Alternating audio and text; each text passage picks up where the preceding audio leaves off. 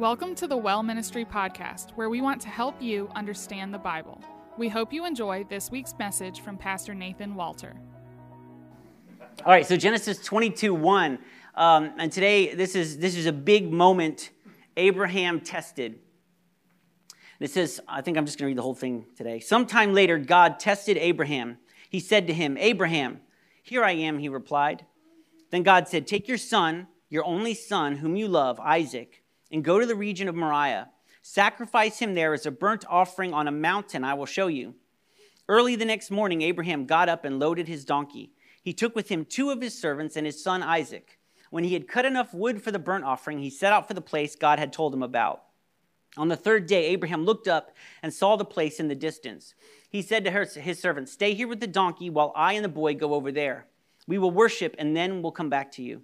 Abraham took the wood for the burnt offering and placed it on his son Isaac, and he himself carried the fire and the knife. As the two of them went on together, Isaac spoke up and said to his father Abraham, Father? Yes, my son, Abraham replied. The fire and wood are here, Isaac said, but where is the lamb for the burnt offering? Abraham answered, God himself will provide the lamb for the burnt offering, my son. And the two of them went on together. When they reached the place God had told him about, Abraham built an altar there and arranged the wood on it. He bound his son Isaac and laid him on the altar on top of the wood. Then he reached out his hand and took the knife to slay his son. But the angel of the Lord called out to him from heaven, Abraham, Abraham. Here I am, he replied. Do not lay a hand on the boy, he said. Do not do anything to him. Now I know that you fear God because you have not withheld from me your son, your only son. Abraham looked up, and there in a thicket he saw a ram caught by its horns. He went over and took the ram and sacrificed it as a burnt offering instead of his son. So Abraham called that place, The Lord will provide. And to this day it is said, On the mountain of the Lord it will be provided. The angel of the Lord called to Abraham from heaven a second time and said, I swear by myself, declares the Lord, that because you have done this and have not withheld your son, your only son, I will surely bless you and make your descendants as numerous as the stars in the sky and as the sand on the seashore. Your descendants will take possession of the cities of their enemies, and through your offspring, all nations on earth will be blessed, because you have obeyed me. Then Abraham returned to his servants, and they set off together for Beersheba, and Abraham stayed in Beersheba. That's all I'm reading. I mean, this story just like turns your stomach, doesn't it? Sometimes, like when, when I preach uh, about Abraham and Isaac, or when I would do it at youth or even in service, you're just like, man, I hope nobody is like a visitor and doesn't know anything about God and came in for this sermon. Because they're just like, huh, I don't know if I like this guy. It's crazy. It turns your stomach. Uh, we did we did Bible studies. Well, we did. We stopped doing Bible studies. Um, we did Bible. We do Bible studies with my kids, and um, there's always like a moment where they become, you know, we're just doing the Bible study, and then they get some awareness at some point, a certain age, where they're like, and I remember we're we're like doing this Bible study, and there, you know, there's like uh, pictures, and Abraham's and Isaac like looks this old, you know, and he's cute, and um, Aurora's just like, I see her face going, she's like, who does God want to tell? The kid? And you're like, you got to stop for a moment, you know, and I'm like, how do I explain this? And Flynn's like, well, Aurora, God just wants to see. He doesn't want the kid to die. He just wants to see if Abraham will obey him. He's testing it. And I'm like, yeah, what he said. He's got it. He's got it. But I mean, we all respond to this story like, this is crazy. I think it makes us question who God is. I think, honestly, it might have made Abraham question who God is. It, it seems questionable. It seems cruel. It seems without purpose. We're like, why is this happening? It's one, it's one of the reasons at the very beginning, at the very beginning, it says God tested Abraham. I don't know if you ever noticed that when reading the Bible. It says, and then God tested Abraham. It tells every reader before they read the story that everything's going to turn out okay. Because for us, I mean, we're just like, you know, this sounds crazy, but to them, their surrounding cultures, they did human sacrifices. So this is important that everyone knows when they read this at the time, like, God's not okay with human sacrifice. This isn't going to happen. This is a test for Abraham. Okay, because we'll even see later in Scripture that some Israelites, they, they take on these human sacrifices, start doing this like their neighbors. Um, so it's quick to say that's why it says this is a test early on in the Scripture, so that we know God is not okay with this. This is just a test. And, and, and we need to know it's a test because we might be like, does God have a reason for doing this or is he just toying with this guy's emotions? So, so we're going to look at it and I'm going to explain it to you. Um, we, we know this is a test. It says it Abraham doesn't necessarily know this is a test, but it's not a random test. It's not a random test. This test is specifically for Abraham. Abraham's test. It has his name on it. Just like with our tests, when we are tested, it's going to have our name on it. It's going to be specifically for us. It's going to be designed for a certain and specific result in us. If you're going through a test, it's because there's an end result that God is after that's specific to you. The Hebrew word here for test in the verse means to test, try, or prove. To prove. Now, God knows whether you're going to pass. Maybe He's trying to prove it to you. Um, and you, honestly, you might fail that test many, many times before you pass it. It's, it's probably something, if you're being tested in something, it's probably something that you failed many times already. It's like your one hang up, the one thing that's hard to give up, the one thing that's hard to get over. And tests are designed to break those cycles, to break those strongholds. God's just not going to let you sit in that cycle, sit in that stronghold. He's going to want to break it. And, but I don't just think this is like us proving ourselves to God or God proving to us that we can do it. I think through testing, God proves himself to us. God proves himself to us, even though he doesn't need to. God is God. He doesn't need to, but still, he takes the time to prove himself to us. God tells Abraham, he says, Take your only son, whom you love your only son, whom you love. Now, Isaac, we've studied this. Isaac is not Abraham's only son, is he? But he is the son of promise. He's the one through which God said he would bless him and give him descendants. He's the miracle that Abraham and Sarah had waited and waited for. The name Isaac means laughter. He brought laughter and joy into the home. And, and, and, this, this happens when you have kids. They bring a lot of joy into the home. They bring a lot of work into the home. They bring a lot of like lack of sleep into the home. For Daisy, I sleep through it. Um, she's a light sleeper. But like they also bring joy in, in really mundane moments. Uh, I remember the other day we were driving in the car, and I was like, we were doing something. I just was like, man, in a minute, we're gonna have to, okay, after this, we need to figure it out because I'm hungry. Dad, Daddy's hungry, and I need to eat. And Flynn's just in the back, and he goes, gotta feed Big D. and I was like, I was like, that's right, you know what I'm saying? Gotta feed Big D. Who's this kid? This kid's awesome. You know who I am? And, and, like we just start laughing, and Daisy's, you know, like, you are so funny. Everything you do is so funny. So when you say it to a kid, they're like, I'm gonna keep going, I'm gonna keep rolling. And then it's like, mm. and he's like running to the ground, and Aurora goes, Well, you're mostly funny. and, was, and we were like, Bam, bam. Oh, we're just driving around in a car, and we're just like laughing it up. Um, and then, and then we went and we fed Big D fed Big D. So, so the arrival of their son changed everything in the house. They finally, not just because they had a child, but they finally had the heir of God's promise that had finally come to pass. God had been faithful, God had been true. But, like, if we look at it, had Abraham really trusted God along the way? And it's possible that this test comes because of the many times that Abraham failed because of the many moments of doubt that Abraham had concerning this particular situation. All the times he fails comes from this particular situation and not trusting God. So let's review what happened. Okay, God tells him in Genesis 15 he'll have an heir, that his descendants will be as numerous as the stars. It says that Abraham believed God, but then shortly after, when his wife didn't bear him a son, she has him sleep with his servant so that he'll have an heir. They take matters into their own hands. Does that show complete trust? Did, did he pass that test? No, he did not pass that test, and it created many, many problems. That whole like God helps those who help themselves did not ring true in this situation. Okay, so if anyone says, hey, God helps those who help themselves, be like, does it? Does it? Abraham, Sarah, Isaac, uh, Hagar? And they'll be like, what are you talking about? And you pull out your Bible and preach at them in the middle of wherever you're at. Um, so it created problems.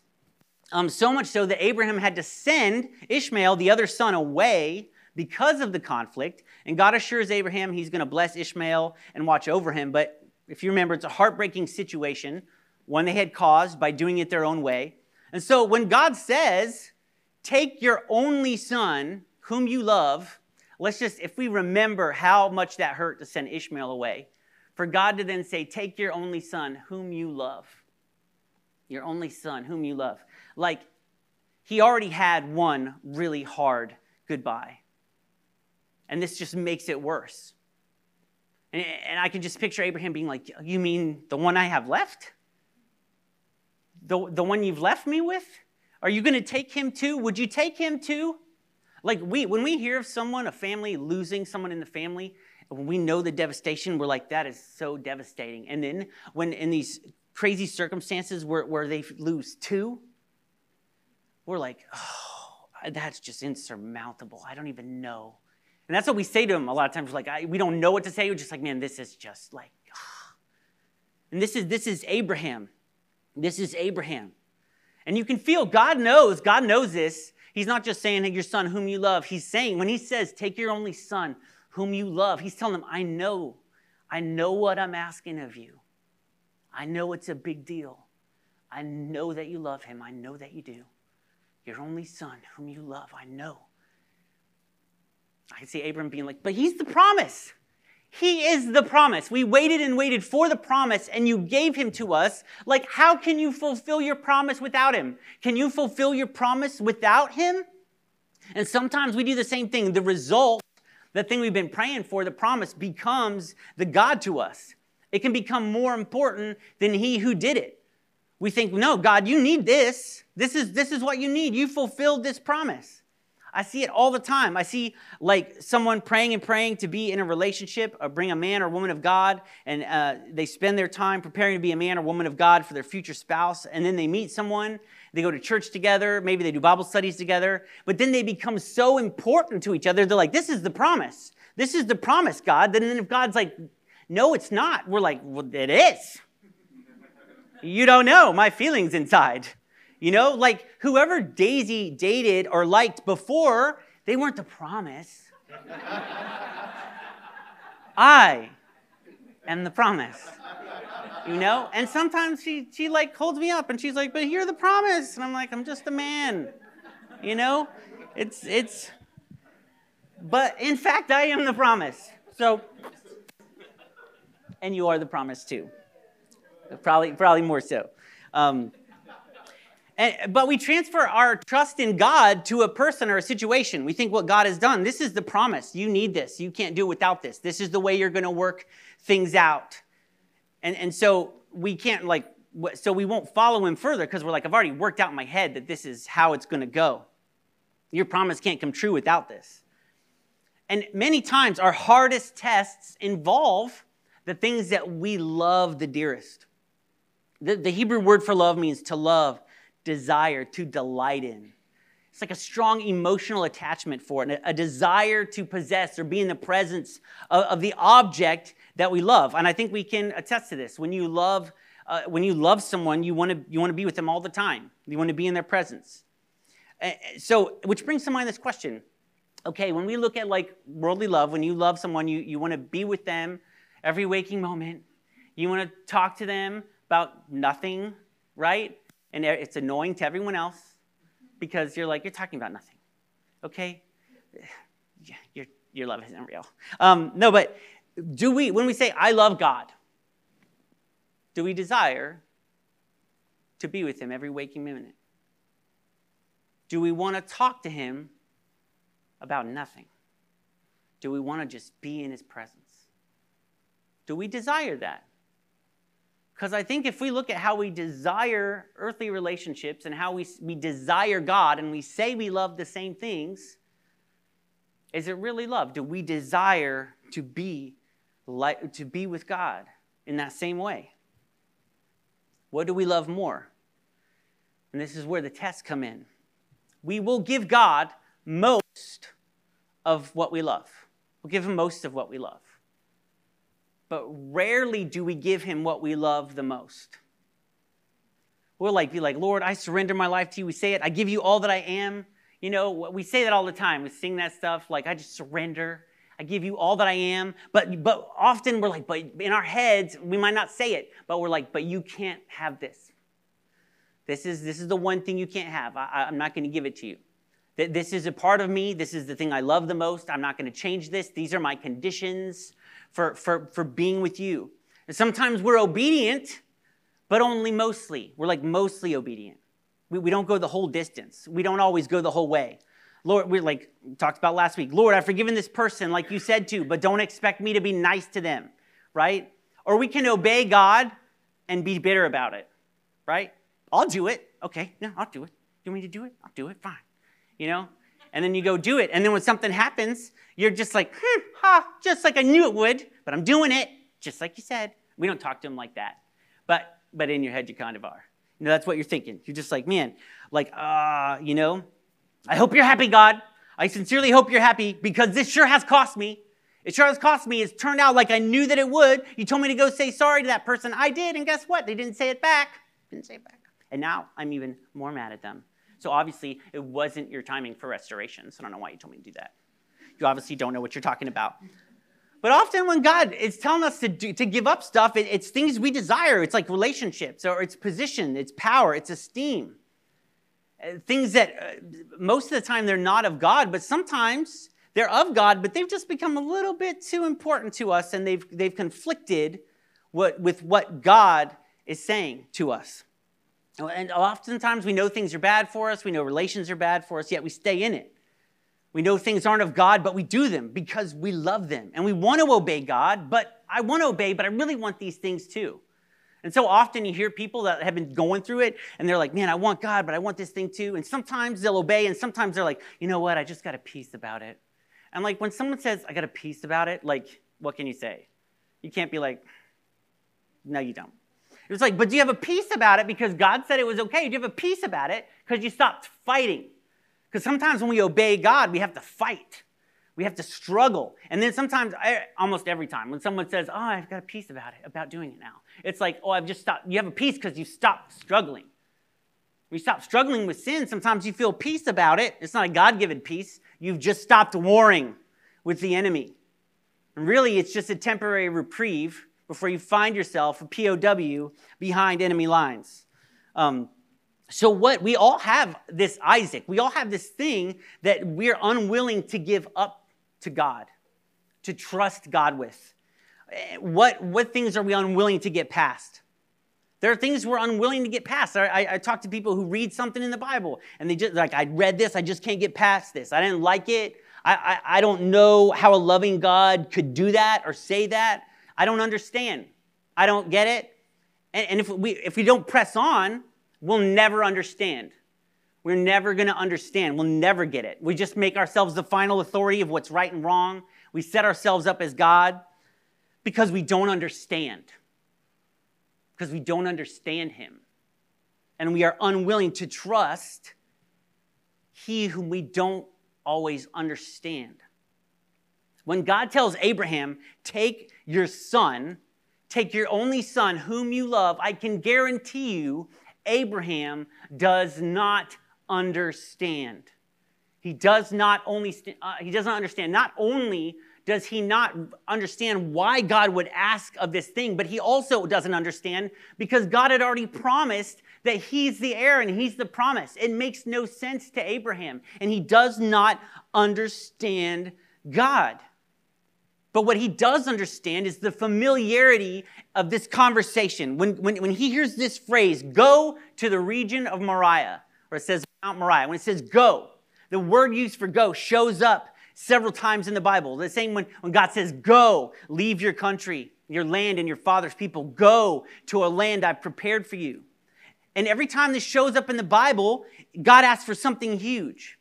And he says it here. In the King James Version, it says, Take now thine only son. And the word used for now is actually na, N A, which is a word that means please, which I think it's so funny that God is saying please. And he's not asking him, he's urging him.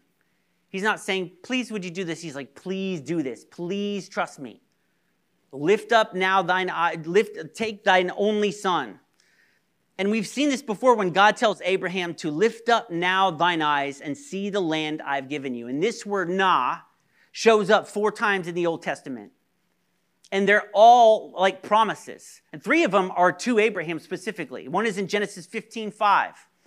And it says, And the Lord brought Abram outside his tent and said, Look now towards the heavens and count the stars if you are able to count them. He says, Look, please, please look. I'm about to show you something. I'm going to show you something. In Genesis 13, 14, and the Lord said unto Abram, after Lot was separated from him, Lift up now thine eyes and look from the place where thou art northward and southward and eastward and westward. For all the land which thou seest, to thee will I give it, and to thy seed forever. Guess which version that is? But he says, Lift up, please, look, look up, please. And then in Exodus 11 1, and the Lord said unto Moses, Yet will I bring one plague more upon Pharaoh and upon Egypt. Afterward, he will let you go.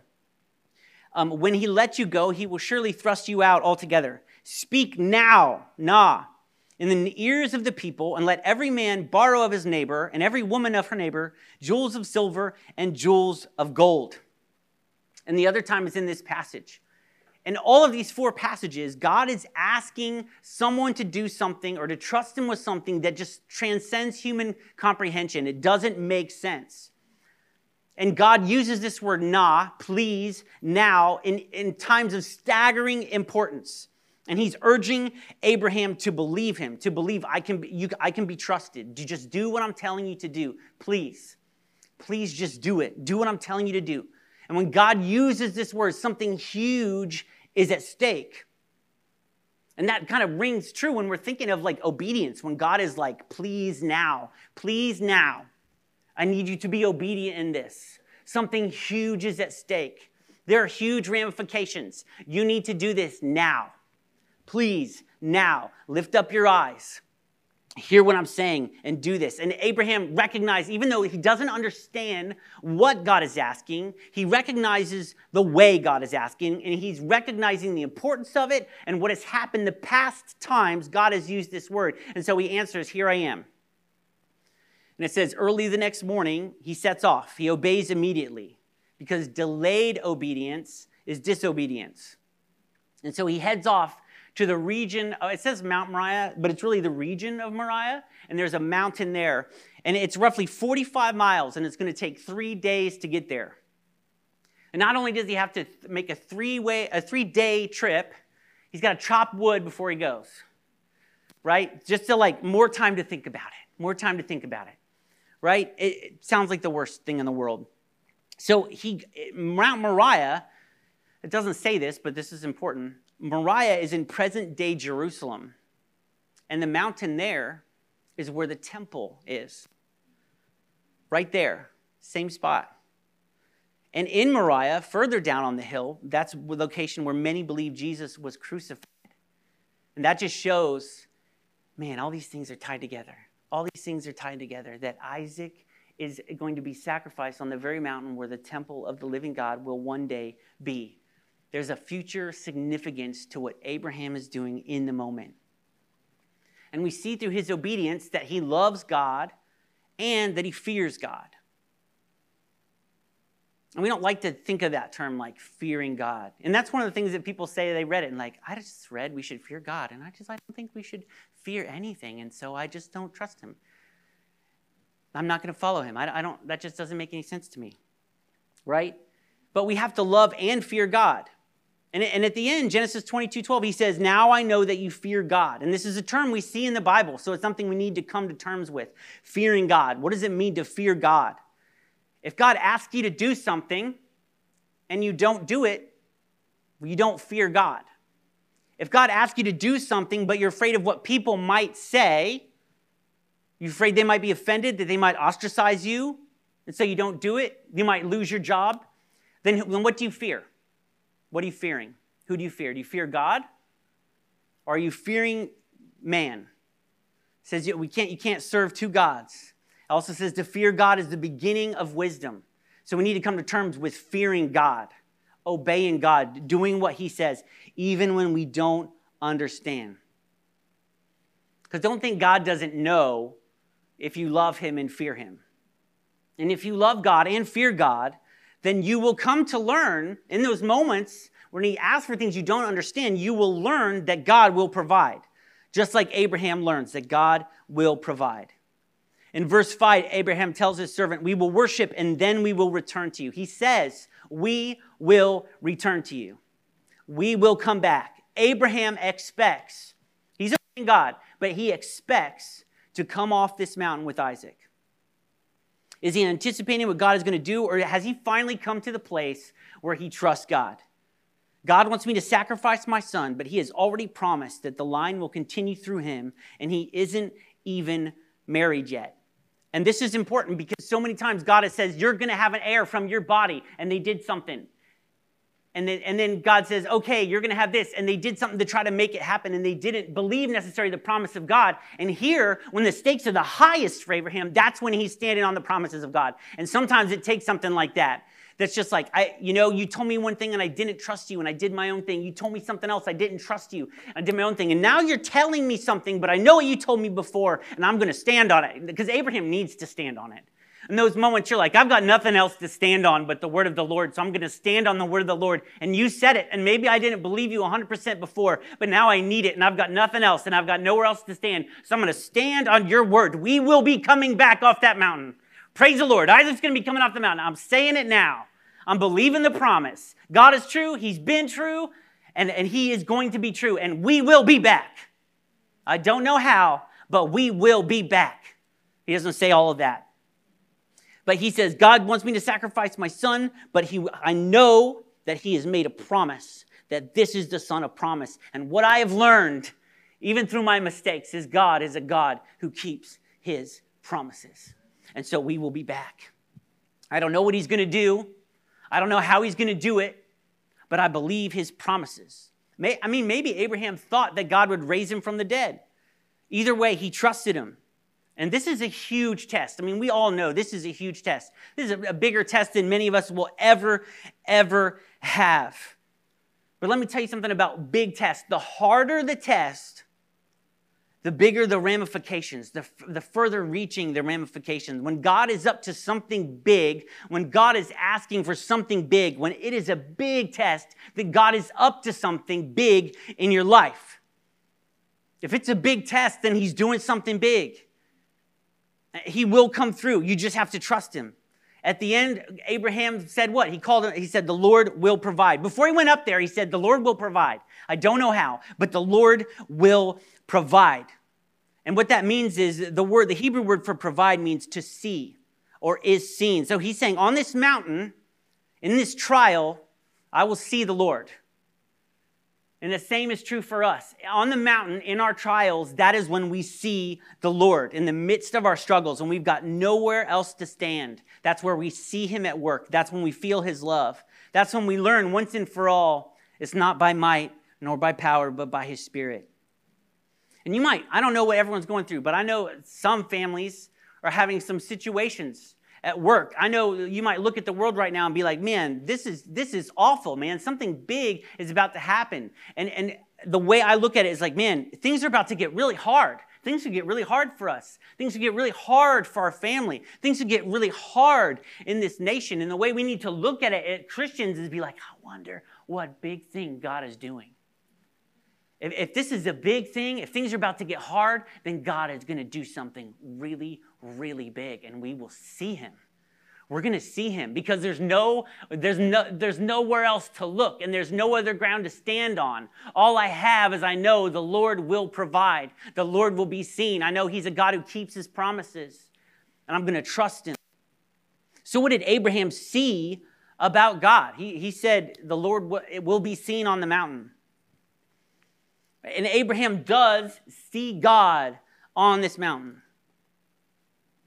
Unbeknownst to him, this is like a, they're just acting out what is going to happen in the future. Abraham and Isaac are just characters preaching the gospel before the gospel is there. Moriah, they're on Mount Moriah long before Christ.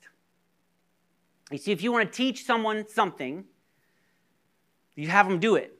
It's the, it's the easiest way to get someone to learn something. You just have them do it. They, they feel the emotions of it, what it feels like. They'll never forget it going through that process. Especially something like this. When you go through it, then you tell, you'll tell the stories to your children and your children's children. And in this play that they're acting out, God says, Here, Abraham, you are going to be me. And Isaac, and let me stress this to you, your only son, whom you love, is going to play my only son, whom I love, who is just as dear to me. He's just as dear to me. Isaac, his son, man, he plays Jesus. He's carrying the wood and the knife.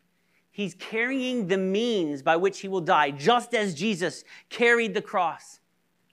And Isaac obeys his father. He obeys his father, even though it's something that he foreboding, something he knew was going to happen, but he didn't like what was necessarily going to happen. He obeys his father. He does it willingly. He doesn't struggle. This act, in both circumstances, requires a father who was willing to give his son and a son who was willing to obey his father. And Isaac needed to obey because when we do those little Bible studies for kids, we picture Isaac as a little kid, a cute little kid, and he didn't know what was going on. But Isaac is estimated to be between 25 and 37. Okay? And you might be like, I have a kid who's in their 30s, and oh, it's a lot easier than when they're five, you know? But he's, he's big enough. Let's not forget how old Abraham is. He's big enough to resist if he wants to. He's big enough to fight. He's big enough to, str- to struggle, to say, Dad, I don't understand. I don't understand what you're doing. He's not cute, a cute little kid. He's not defenseless. He is fully capable of resisting, but he doesn't. He is a willing participant. He is obeying his father, even though it's not necessarily something he wants to do or something he understands. And he gets to play Jesus right up to the point right up to the point when God says, when, when, when the angel says, stop. Stop. And can you imagine? Can you imagine what that was like, hearing that? I would have been moving real slow with the knife. I'd have been shaken. God, are you really? Because then, because then it comes like you promised, you promised, and we've got this way, and I obeyed you, and I walked, and I'm all the way at the point I'm all the way at the point, but you have to get there to prove you're willing to do it. And he's all the way at the point, and God says, Stop. And you know Abraham fell over weeping. You know, as all as old as he is, taking this three-day journey, getting to this mountain, climbing this mountain, doing this thing. He, I mean, he's exhausted because of his old age, but he is more exhausted because of the emotions that are running through him. And when God says, Stop, I can just see he's like, ah, I knew, I knew you were good.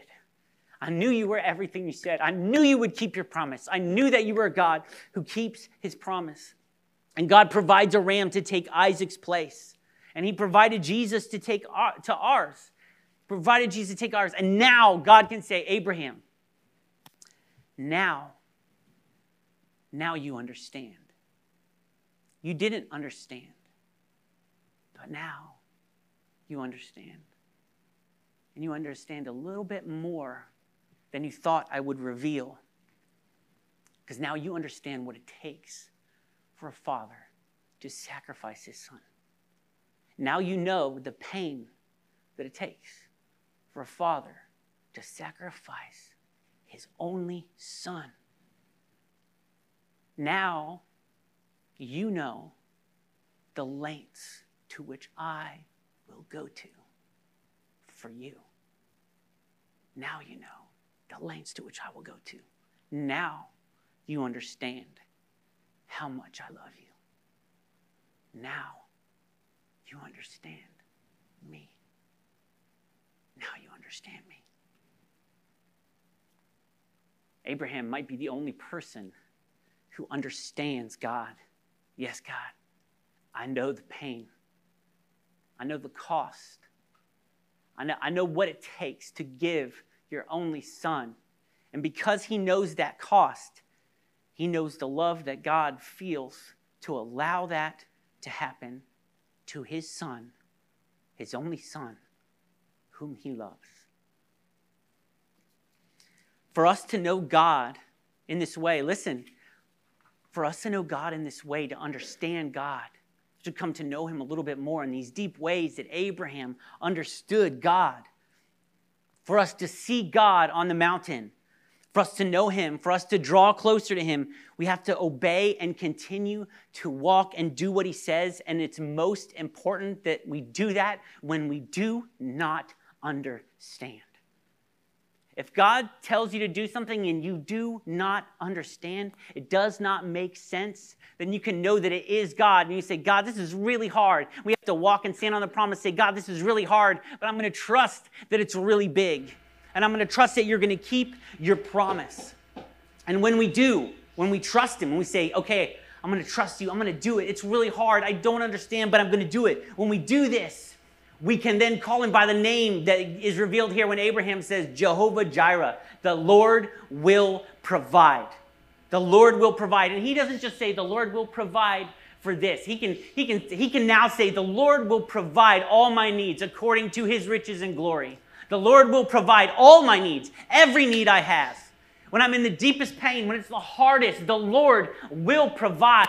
He will provide. I know it because I've seen it, because the Lord was seen on the mountain. In my hardest struggle, the Lord was seen. I've seen him like I've never seen him before. And finally, as much as God has spoken to him, re- revealed himself to him, as much as Abraham has these, these conversations with God, this is when God reveals himself the most in, in the hardest test of Abraham's life, the thing that he does not know if he can get through it on his own. He does not know how he will do it. You know that he gives Isaac the wood because he cannot carry the wood. And Isaac might be like, Why am I? Well, can you help me carry the wood? And he's like, Son, if you, I can't tell you. I, I don't have the strength. I do not have the strength. I'm walking and I'm obeying, but I don't have the strength to get through it.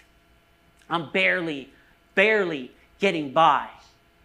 And if you're barely, barely getting by and you don't have the strength to get do it, you're like, I can't carry anything. I'm telling you, when you get to that mountain, when you are tested in that way in the hard, hard test of life, it is there that you will see God. And just like Abraham, you will fall on your knees weeping and say, Jehovah Jireh, He provided, just like He said He would. Just like He said He would. you are so good. I bet, I bet, as tired as he was going up that mountain, when he's walking down the mountain, he's like, ah, ah, doing this old man jig. I was trying to do an old man jig, you know, in like the dresses they wore. But he is like, man, man, man. Because it's not just, when it says the Lord will provide, it's not, it, the Lord, it's not just these names. You got to understand about these names. It's not just what he does, it's who he is. Because when we do things, we can do them or we cannot do them. And so we, we're like, well, I can be faithful, I can be unfaithful, I can be honest, I can be a liar. God, these names, the Lord will provide. It's not something that He does, it's who He is. I provide. I provide for my children. I care for my children. I'll be seen in those tests and those trials on the mountain because that's who He is. That's who He is. Oh, let's pray. Lord, I just thank you. I just thank you for who you are.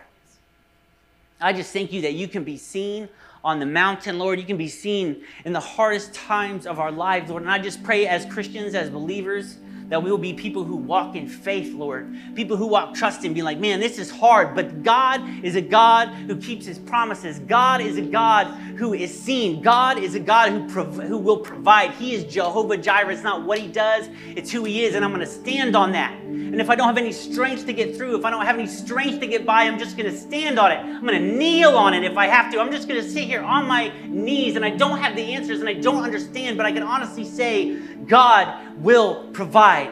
God is good. God will keep his promises and he will keep his promises because it's not what he does, it's who he is. It's who he is, it's his essence.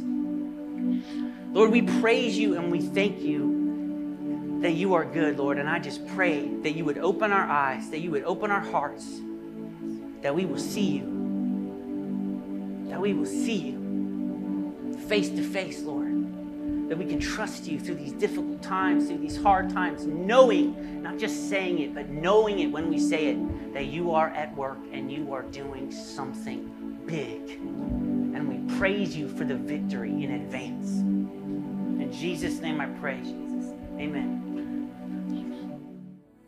Thanks for listening to the Sermon of the Week. For more information about the Well and other resources to help you study the Bible, go to thewellministry.co.